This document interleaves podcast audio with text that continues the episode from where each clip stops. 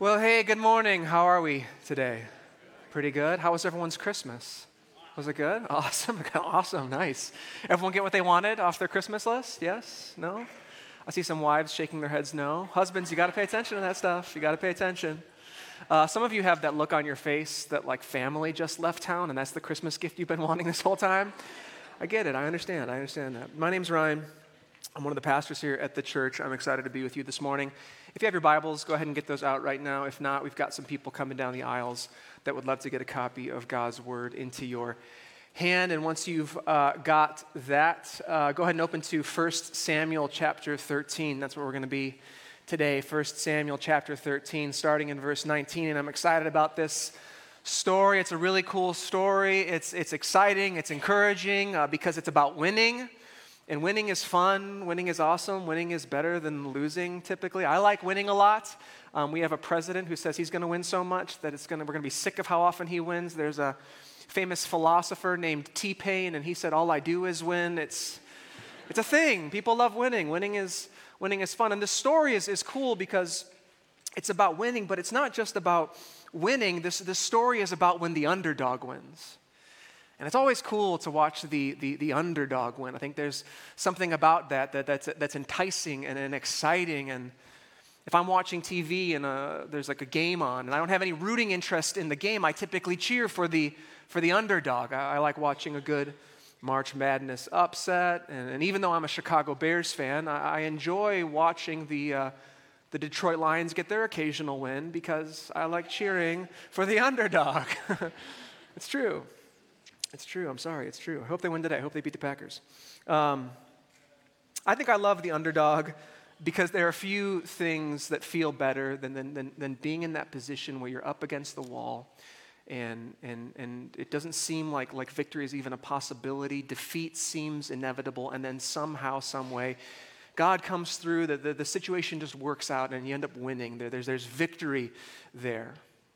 Maybe you know what I'm talking about. Maybe you've experienced that. Maybe you felt that. Maybe you look back on this past year, 2019, and you can think about an instance or an occasion where that happened in your life. Maybe you're not quite there. Maybe, maybe you're in a spot right now where it's just, it's just hard.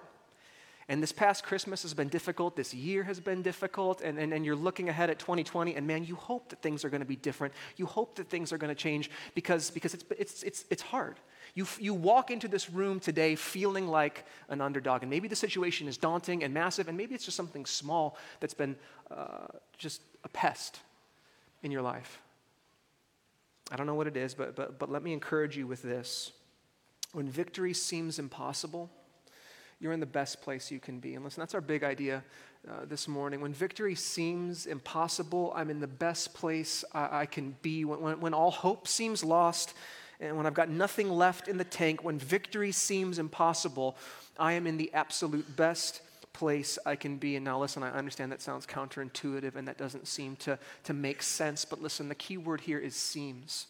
When, when, when victory seems impossible, because a lot of things can seem a certain way and not really be what's happening not really be true. Victory might seem impossible, defeat might seem inevitable, but listen, in no situation or no circumstance is victory ever impossible, especially, especially when the Lord is on your side. So, we're going to look at the story in just a moment, but I want to set us up with a little bit of context as to where we are. We're just kind of jumping right in the middle of this passage in 1 Samuel 13, verse 19. And so, just to give a little context as to what's going on in the story, the, the scene, let me set the scene. We're, we're on a battlefield, okay? We're on a battlefield in, in, in Israel. And on one side, we've got the Israelites. And early on in this chapter, we, we, we meet uh, our, our, uh, King Saul. He's the king of Israel at the time, and he looked like he should have been a king. He, he, he, he was handsome, he was tall, he was, had this commanding presence, but we see throughout 1 Samuel that this Saul shouldn't have been king. And early in chapter 13, he brings together 3,000 troops to fight against the Philistines. 2,000 went with him, 1,000 went with his son Jonathan. Now, Jonathan, his son, was he was a good guy. He loved the Lord, as we're going to see in just a moment. He wouldn't take no for an answer. And so he took his 1,000 troops and he went and fought this small battle against the Philistines, and they won. And there was victory in the camp, and the spirits were high, and this was an annoyance to the Philistines. And so the Philistines It actually says in God's word in verse 4 that the Israelites had become a stench to the Philistines.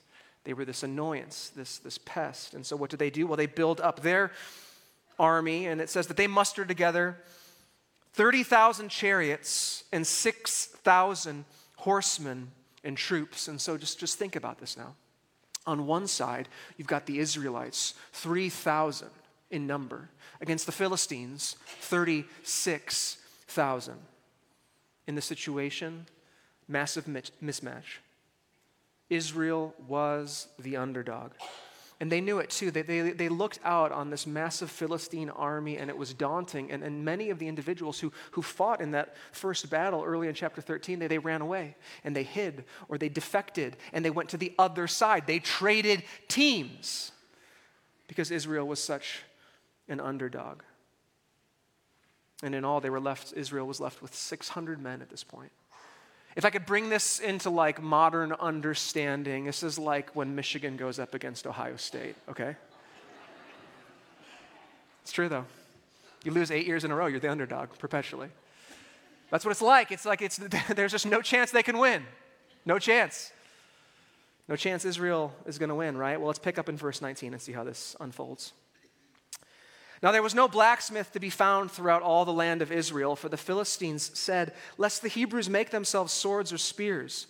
But every one of the Israelites went down to the Philistines to sharpen his plowshare, his mattock, his axe, or his sickle. And the charge was two thirds of a shekel for the plowshares and for the mattocks, and a third of a shekel for sharpening the axes or, and for setting the goads. So on the day of the battle, there was neither sword nor spear found in the hand of any of the people with Saul and Jonathan, but Saul and Jonathan, his son, had them. And the garrison of the Philistines went out to the pass of Michmash. Verse 1, chapter 14. One day, Jonathan, the son of Saul, said to the young man who carried his armor, Come, let us go over to the Philistine garrison on the other side. But he did not tell his father. Saul was staying in the outskirts of Gibeah in the pomegranate cave at Migron.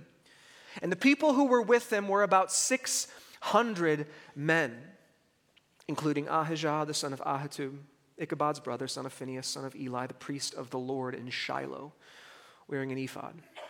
And the people did not know that Jonathan had gone. Verse 4. Now, within the passes by which Jonathan sought to go over to the Philistine garrison, there was a rocky crag on the one side and a rocky crag on the other. And the name of the one was Bozez, and the name of the other was Seneh. The one crag rose on the north in front of Michmash, and the other on the south in front of Geba.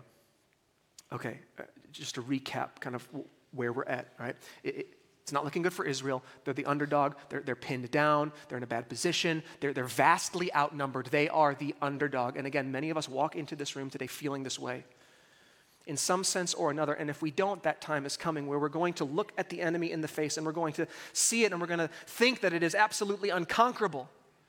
Maybe something in our marriage, and we just feel like my marriage, it's, it's, it's over, or my kids, they, they've walked away from the Lord and they're never coming back, or my job, I'm never going to find a new one, or I'm never going to be able to make ends meet, or it's some addiction, and I've just resigned myself to believing that this defines me now.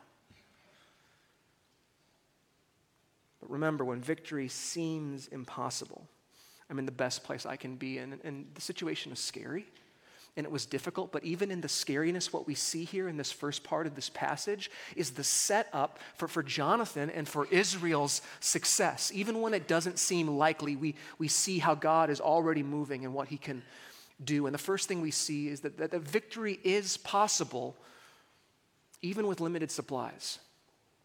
Victory is possible with, with limited supplies. And so, again, not to belabor the point, but at this point, Israel is, is outnumbered 60 to 1. They, they only have 600 men. They're in a poor position. But not only that, did you notice it at the end of chapter 13, verses 19 through 23? Did you see it there? Their limited supplies. Do you see what the Philistines did to the Israelites at the time? They, they, they, they didn't permit any of the Israelites to practice the craft of blacksmithing. They, they weren't allowed to craft their own metal weapons. The Philistines had a monopoly on the metal market. The, the Israelites could take their plowshares, their sickles, their axes to the Philistines and sharpen those things, but they couldn't make their own weapons. And, and, did you see it there? The only two guys who had weapons in all of Israel in verse 22 were Saul and Jonathan. Out of the 600 men remaining fighting against the Philistines, only two had weapons. Their supplies were limited. The situation in Israel was dire, not just because they didn't have a lot of guys on their side, but it was, it was dire because they were disarmed. You see, the enemy had disarmed Israel at this point. And in order to defeat you, the enemy must first disarm you. In order to defeat you, the enemy must first disarm you. And here's how the enemy does this sometimes the enemy disarms you when the enemy gets you to believe the lie that you are actually defined by your weaknesses, by your inadequacies, and by your insufficiencies. Yes, we have weaknesses. Yes, we have inadequacies. But when the enemy gets us to believe that we are actually defined by these things, we end up in a spot where we can't help but think that victory is, is, is absolutely impossible. But we see throughout God's word, though, this paradox that even when supplies are limited, even when weakness seems to be the defining trait, God always comes through. Jonathan had this friend named, named David. Have you ever heard of him? It's kind of a big deal in the Bible. And he kind of has this, this, this story, this, this scene where he goes up against this mighty warrior named Goliath. And, and, and David had more experience with shepherds than he did with swords. And so he goes to this river and he grabs some stones, and his supplies were limited. And David David himself had personal experience knowing that, that he wouldn't be limited by his supplies. He's going up against this mighty warrior, this, this Goliath, this one defined by his size. And was it enough? Were the supplies that he brought to that battle enough? You think about, about Jesus, and you think about his following. And so many people hungry to, to hear him teach and hungry to watch him perform these miracles, eh, so hungry for it that they actually, at, at one point in time, had grown literally hungry. And, and, and so Jesus turns to one of his disciples and he says, Hey, can you go grab some food for these people? And they're like, It's going to be impossible. And so they muster together some fish and some, some, some loaves of bread, but it just doesn't look like enough. And Jesus looks at it, and was it enough? Was it enough? Yes, it was. With God, it was enough. Why? Because our God, the God of this Bible, the God of, of, of this church, the God of our faith, He's all powerful. The, the theological term for this is omnipotence. Our God is all powerful. And what that means is, is, is God has all the power. There is no power that God doesn't have. He can do whatever he wants. With God, all things are possible. And as we look at the enemy, as we look at the daunting circumstance, we might look at that enemy and they might actually have in their hands the weapon that we think we need. But God's word says that no weapon formed against you shall ever prosper. And in our weakness, in our inadequacies, in our insufficiencies, God's power can more than make up for any of those things. Because God is all powerful. Listen, if you've placed your faith in this all powerful God, do you know He's placed inside of you His all powerful Holy Spirit? Do you know that, that, that you are a new creation? You are not defined by your inadequacies, but you are defined by your relationship with Jesus Christ. And, and the same Spirit that rose Christ from the dead dwells within you. He that is within you is greater than, than he that is in the world. And even when my supplies are, limited, victory is still possible because I serve an all powerful God. Do you believe that to be true? We see as we keep going here that, that victory is not only possible with limited supplies, but victory is possible with, with limited support. Victory is possible with limited support. Remember early in chapter 13, Jonathan goes out there. He's got a thousand guys and he's a boss and he goes and he fights the Philistines and he wins this, this battle. And you would think that people are like, yeah, let's go after it, man. We got this Jonathan guy and, and, and God's with him and he can do anything. But, but, but what happens? The Philistine army gets together 36,000 guys. The Israelites look at, at it and their faith falters and they all fall away. But, but not Jonathan. Jonathan, as it says in that first verse of chapter uh, 14, he gets up and he's like, let's go. Let's do this. And does he rally together the troops? Does he make a big speech? No, it says not even his dad knew. No one in the camp knew except for who? The armor bearer. Jonathan had one guy. One guy. That's all the support that Jonathan had. And, and looking back on this year, going into this new year, uh, maybe that's where you find yourself. You got limited support. You feel all alone, or you feel like you have no one. You had people with you, but, but, but they have since abandoned you, and they've looked at your situation and they're like, yeah, this person is destined for defeat. And so they've left and they're nowhere to be found. Or even worse, those very same people who were with you, maybe it was because of some decision you made, I don't know, that they've turned against you. And they, they, they now oppose you, and they're your enemy, and they're you're standing all alone with no support. But listen, God sees you, and God knows, and He is with you. His word says, Fear not, for I am with you. Be not dismayed, for I am your God. I will strengthen you, I will help you. I will uphold you with my righteous right hand. You might feel like you have no one. You might feel all alone. You might feel like you have no support, but your God is with you. Your God is absolutely with you. The theological word for this is, is God's immanence, not to be confused with his imminence. One spelled I M M I N E N C E, and that means sort of the impending return of Christ. What I'm talking about is the I M M A N E N C E, his immanence, which means his nearness, his closeness, his, his absolute near presence. See, at, at church, we talk a lot about his transcendence. If you go to our website, you can see we want to experience the transcendent glory of God. And God's transcendence, it, it describes his otherness. His, his, he's totally majestic and powerful and holy and other.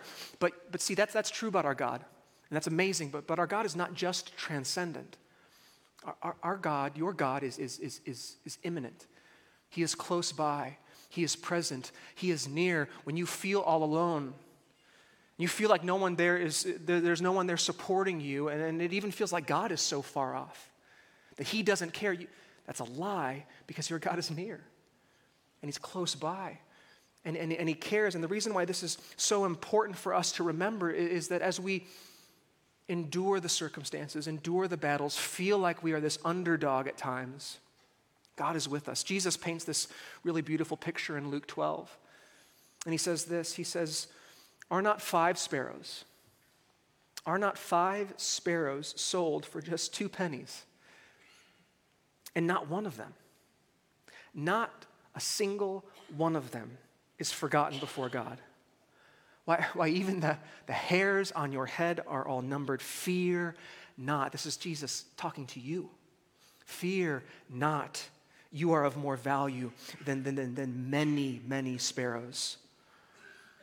You might feel all alone. Maybe, maybe you feel like the people that are with you aren't even that important. You're like, I've got some people with me, but they're not the people I want with me right now. Listen, Jonathan, Jonathan didn't have the important people. On paper, he didn't have the important people. He didn't, he didn't have the army with him. He, he didn't have that, that, that priest. He, he, didn't, he didn't even have his own father. He just had this one armor bearer. Even when my support is limited, victory is possible because my God is close by. My God is near. Victory is possible with limited support. Victory is possible with limited supplies. Another thing we see here victory is possible in limiting circumstances. Victory is possible even in limiting circumstances. Uh, Jonathan grabs this armor bearer, and the circumstances already seem crazy limiting, right? I mean, like totally outnumbered, bad position, no weapons, going up, up against this army of 30 something thousand men now.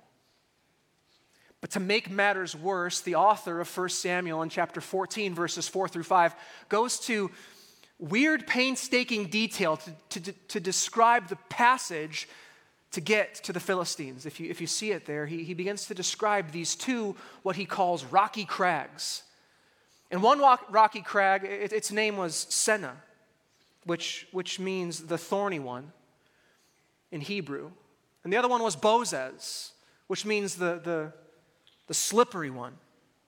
And this was the way that led to the Philistine army. It was slippery, it was thorny, it was painful, it was dangerous, there was risk involved. The pathway to get to the Philistines was painful. And I think as we look at the pathway that God would be calling us to right now, the difficult circumstance where we feel outnumbered or we feel like we don't have what it takes. We don't feel like we have the people with us that we need as we look toward where we're going. This limiting circumstance, it looks painful, it looks difficult, it looks hard. I think we can respond typically in one of two ways. One way we respond is we see the difficulty, we see the hardship, we see the pain, and, and we just turn around. We're like, if it's, if it's going to be that painful, I'm not, I'm not doing it. it, it God can't want me to go that direction. Or maybe we see the pain and we see the hardship and we see how difficult it's going to be, and we do this. We, we pray, we say, God, if you want me to go that direction, then change it. Make it easier, make it more comfortable, make it less painful. And what we maybe don't realize what we're doing in that moment is we're hiding behind this superficial spirituality of waiting upon God to change something when in reality, what God is calling us and asking us to do is to just step out by faith into the actual terrible circumstance. You know, I think about this past month and, and how we've been challenged to be generous, not just with our time and our talents, but with our treasure as well. And that's a painful thing to do. It's hard, it's, it's difficult, it can require sacrifice, and it can re- require change. And I think what's true about it, though, is that God's word is very clear that, that, that, that we are to generously give back to what God has so generously given to, to us.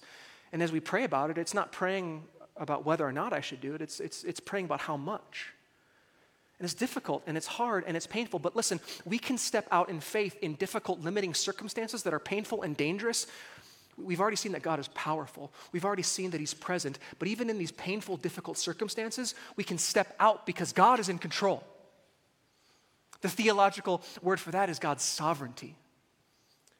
That, that your God is sovereign, that He is in control of every moment of every day. Proverbs uh, 16 9 says, The heart of man plans his way, but the Lord establishes his steps. We might think we're in control. We might think we're in charge. We might think we're pulling the strings and the levers of our lives.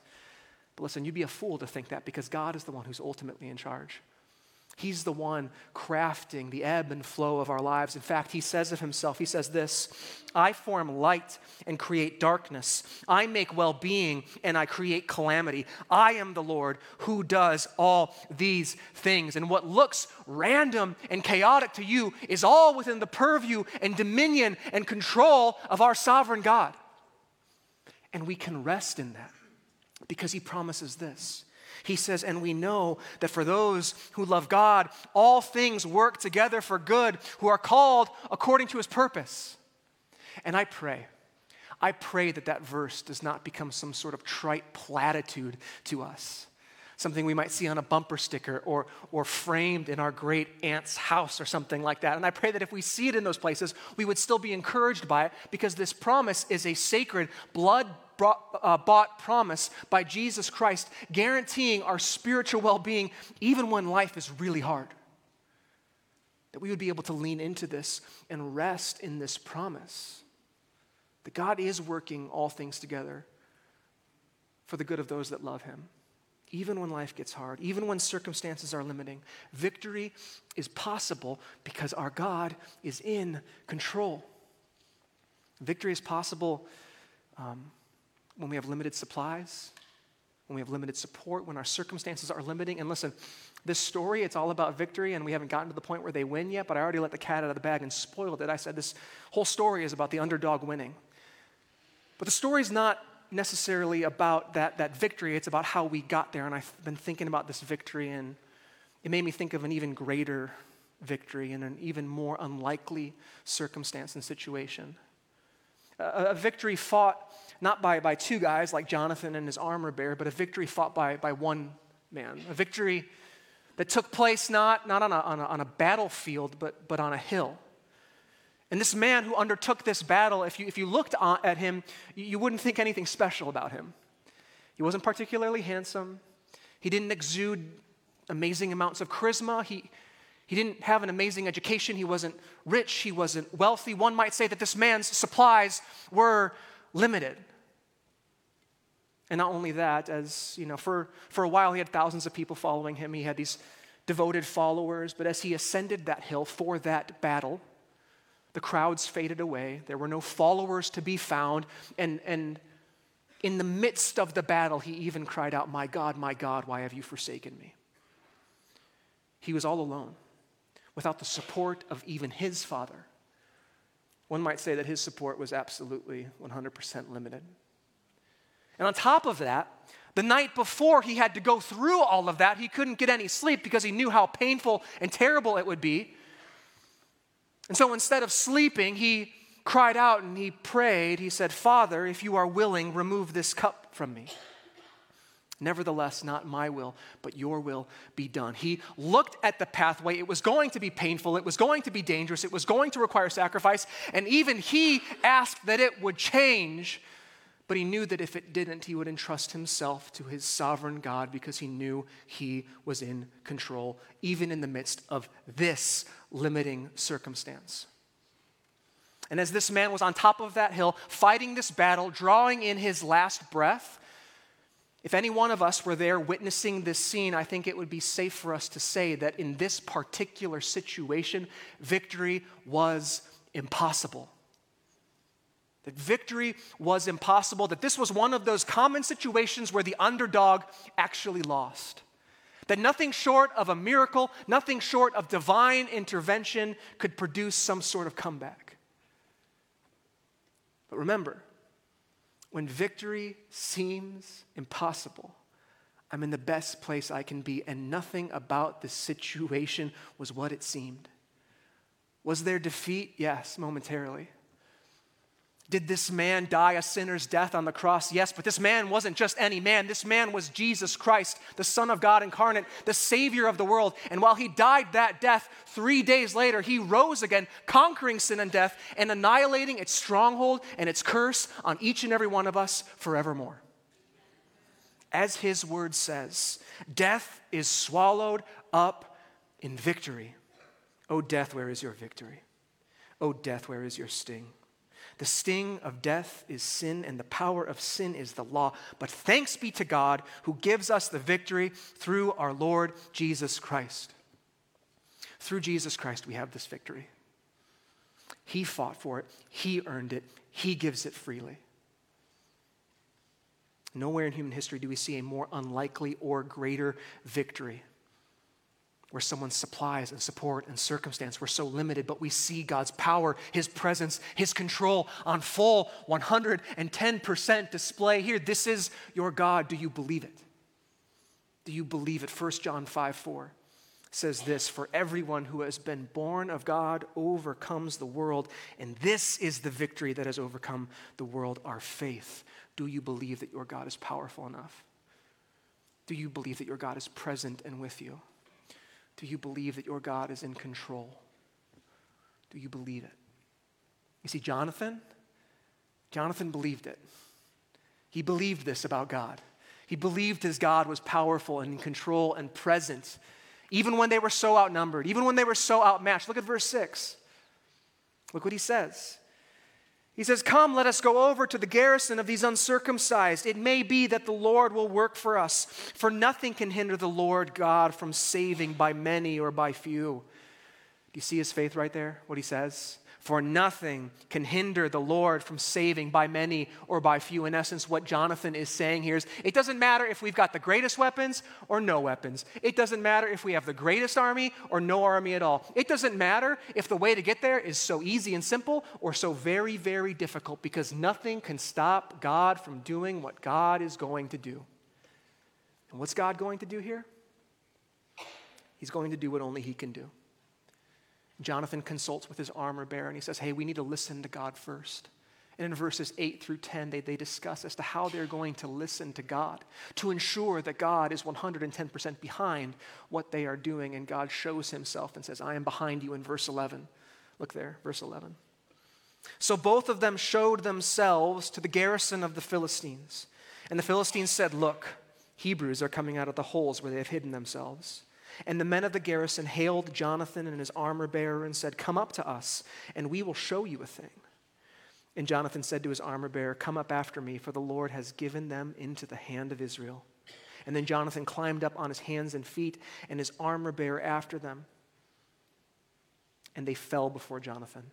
And his armor bearer killed them after him. And that first strike which, which Jonathan and his armor bearer made killed about 20 men within it, as it were half a furrow's length and an acre of land. And there was a panic in the camp, in the field, and among all the people, the garrison, and even the raiders trembled. The earth quaked, and it became this very great panic. And so, 36,000 against 3,000 against 600 against two with, with, with one sword or, or one spear, whatever it might have been. But God goes with them. And what does it say in verse 23? What happens? Go all the way down there to verse 23. What does it say? So the Lord saved Israel that day. You see, Saul heard the skirmish, and the Israelites went over and they supported them. And even those who had defected from the other side, they jumped back with the Israelites. There was great faith. There was great courage on the part of Jonathan and his armor bearer, but make no mistake about it victory belongs to the Lord. This is on God. The Lord saved Israel that day. This Lord who is powerful, this Lord who is present, this Lord who is in control. He's the one who delivered. Listen, this is God's word. This isn't some fantasy fiction story that we can look to and just read and be like, oh, that's an interesting story. This really happened in space and in time. And I hope that you find this encouraging. I hope that you see this God, this powerful God on display, and it fires up your faith, even if you're going through something really, really difficult. But listen, I know that in just a few moments, all of us are going to be walking out that door, back into that crummy weather, and we're going to get in our cars. And maybe we got kids and we got to put them in the car, and they're going to be kind of annoying, and we're going to turn the radio on to try to drown them out. And we're going to get back into the routine and the mundaneness of life, and we're going to encounter our pain, our struggles, our problems, and we're going to take our eyes off of this awesome God and put them back on our circumstances, and we're going to forget what He can do. Because here's, here's what I want, though. Here's what I so desperately want. I want to see the victory I see in 1 Samuel 14. I want to see that victory in my life. I want to see the victory that Jesus has claimed for me that I see in the scriptures. I want to see that in my life. And I hope, I, really hope that you want to see that too. And listen, though, sometimes victory doesn't always happen the way we want it to, right? We've got an idea about victory and we've got an idea about how things are going to go, about how things should pan out for our marriages, for our kids, for our jobs, for our lives. So often we, we, we spend so much energy at the turn of a new year with these resolutions. And we do that because we think if we are this kind of person and we do this sort of thing, that it's going to lead to the victory that I really want. But that's not always the case, right? Sometimes the way God works and the way God moves, the victories that He brings aren't necessarily the victories we thought we wanted. And it's hard and it's difficult, but, but here's, here's what else we see in this text. We, we, we see these two individuals. We see on one side Jonathan. And then on the other side, we haven't talked too much about him. We see his, we see his dad, Saul. And I think what we have here is a perfect picture of two individuals and two completely different responses to circumstances, situations, difficulties, to actually being the underdog. And what I want us to do is just as we kind of close here with these last few moments, I want us to see a few things that we could put into place as we head into this new year to set ourselves up to receive whatever the Lord would have for us this coming year to place us in the pathway of victory, whatever that would mean as we trust God. And so the first thing that we see as we look at these two guys is I place myself in the path of victory when I'm in the right position. I place myself on the path to victory when I, I'm in the right position. You, you think about Jonathan, and you think about his position. He had this position of faith and his eyes were on the Lord, and he saw this powerful God who was present and in control. And, and he had this crazy idea that, you know what? I'm going to grab my armor bearer and I'm going to go up against this army of 36,000 people. I mean, it was practically a suicide mission.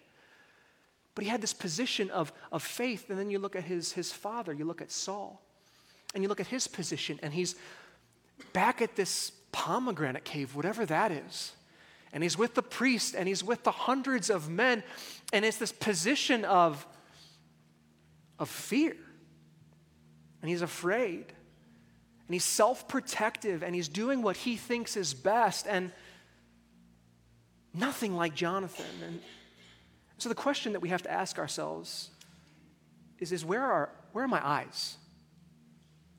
Where are my eyes? What am I looking at? Am I looking at this God who's all powerful? Am I looking at this God who, who, who I believe is present and with me? Am I looking at this God who, who I truly believe is sovereign and in control? Or am I looking at myself and what I want and what I need and what I think is going to make me happy and what I think is going to fulfill me? Are my eyes on my circumstances and my difficulties and my hardships? Listen, where your focus is will determine the level of where your faith is. We talked about that all through Hebrews as we studied it in the fall. Where are your eyes? Who are you looking at? Not only that, I place myself on the path to victory when I'm, when I'm with the right people. When I'm with the right people. Jonathan, he was with the right people. He wasn't with a lot of people, he was with one people, you know? But he was with the right person, his armor bearer. And he wasn't just a servant. Look at verse 7. Look at his response to Jonathan's crazy idea. He says, And his armor bearer said to him, Do all that is in your heart. Do as you wish. Behold, I am with you, heart and soul. He was just as crazy as Jonathan. These are the kind of friends we need. That when we're going after the Lord and, and the Lord is asking us to do something outrageous or something risky or something painful, that we would have friends that are with us and they're like, You know, I'm with you. If that's what the Lord's calling you to do, then I am with you heart and soul. And I will support you and I will love you and I will pray for you and I will walk with you through the painful path to get there. Saul, he was surrounded by a lot of people, probably a lot of really, really important people. He was surrounded by that, that priest. He had a priest with him. That's a good person to have around, right? The thing about this priest, though, we don't have time to dig into this priest. His, his, his family heritage, his line, it was this defunct and sort of disgraced priestly line. You see, Saul was, was around people who had the appearance of godliness, but they weren't truly godly. And maybe you have those people around your life. So we have to ask ourselves is who are we surrounding ourselves with? Are we surrounding ourselves with people who, as we hunger and thirst for the Lord, they hunger and thirst with us? Or it just looks like they do. I'm not even talking about people who are distracting us away to worldly pursuits. I'm talking about people who look the part, but they're just playing the part. Who are you surrounding yourself with? Who are we surrounding ourselves with? I, I place myself on, on the path to victory when I, when I surround myself with the right people. And not only that, this last thing we see I place myself on the path to victory when I take the right posture. When I take the right posture, you see, Jonathan had this posture of humility humility and trust and dependence on the Lord. You know, he didn't read it, but in verses 8 through 10, Jonathan's fierce and he's ferocious and he wants to go after it, but, but, but he yields himself over to, to, to God's direction in verses 8 through 10. And he's like, if, if the Lord does this, then we'll move this way. He's, he's, he's listening to God. His posture is humility. And also in the text, when, when, when, when he sees that the Philistines are, are ready to battle, you can see it. He, it says he climbs up on his hands and his feet, and his armor bearer does the same. That's a position of a dog, it's a humiliating position. Jonathan was a humble guy, humbly listening to the Lord. But Saul? Saul wasn't listening to God. Like I said, he had that priest friend who, who had the appearances of godliness but wasn't really godly, and he had on him, we saw what was called the ephod. And in the ephod contained what was known as the Urim and the Thummim, which are all very weird words, I get that. But back then, they would use those things to divine the will of God, to listen to the will of God, and never once are those things ever consulted by Saul, because Saul had a position of pride, and he was only listening to his own heart and his own mind and his own desires, and only when he felt ready, he went over to the battle. And the question we have to ask ourselves is who am I listening to? Am I listening to the Lord? And not just, not just when things get hard, not just when things get difficult and I reach out to God as sort of this lifeline, phone a friend, but am I daily leaning in and listening to what He would have for me, even when life is good, so that when life does get bad, it's become a habit, it's become a discipline, it's become who I am? Or am I listening to myself, my own desires, my own wants? those who feed my flesh. Who am I listening to? Listen, um, th- this is the last weekend of church this year. end of 2019. Maybe you look back on this year and this year was like total garbage and you're just ready. You're like, oh, I just need the new year. I don't even care if it doesn't really mean anything. I'm ready for 2020. And it's not just the end of the year, it's the end of a decade. Maybe the last decade was, was just awful. And you're ready for just a fresh start, a clean slate. Listen, I think a lot of us can get entrapped in this idea of like being resolved to do things and going after resolutions and becoming this better person. Would we all be resolved to do this one thing, to fix our eyes on the Lord and trust Him? In the midst of whatever we're going through, would our eyes be on a God who is all powerful, who is in control, and who is so near and tender and kind and loving? He's already earned the victory for us. Would we just receive that?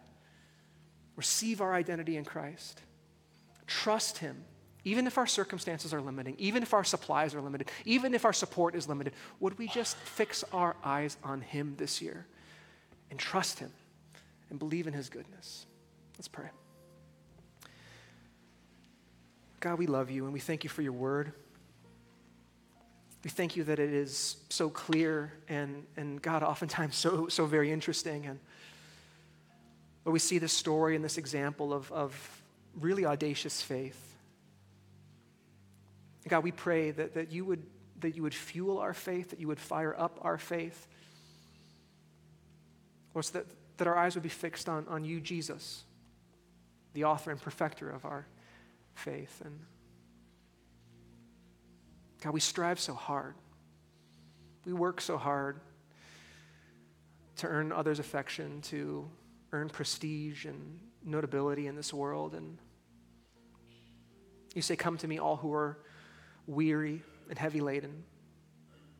God, will we not burden ourselves with more lists of, of what to do, but, but will we rest in your victory, what you have earned for us? Would from the overflow of our hearts come worship and praise and, and really self forgetfulness this year? As we look to you and, and love you and entrust you with whatever's going on. God, I know a lot of us want to see you move in really powerful ways this year. And, but for many of us, the, the, the victory that, that we yearn for, we may, we may never see until we see you face to face. But regardless, we trust that you are working all things together for the good of those that love you, who are called according to your purpose. And we thank you God, that in your grace and mercy you have reached out to us, that you have saved us. Be with us. Help us to see you more clearly this new year, God. We pray this in your Son's name.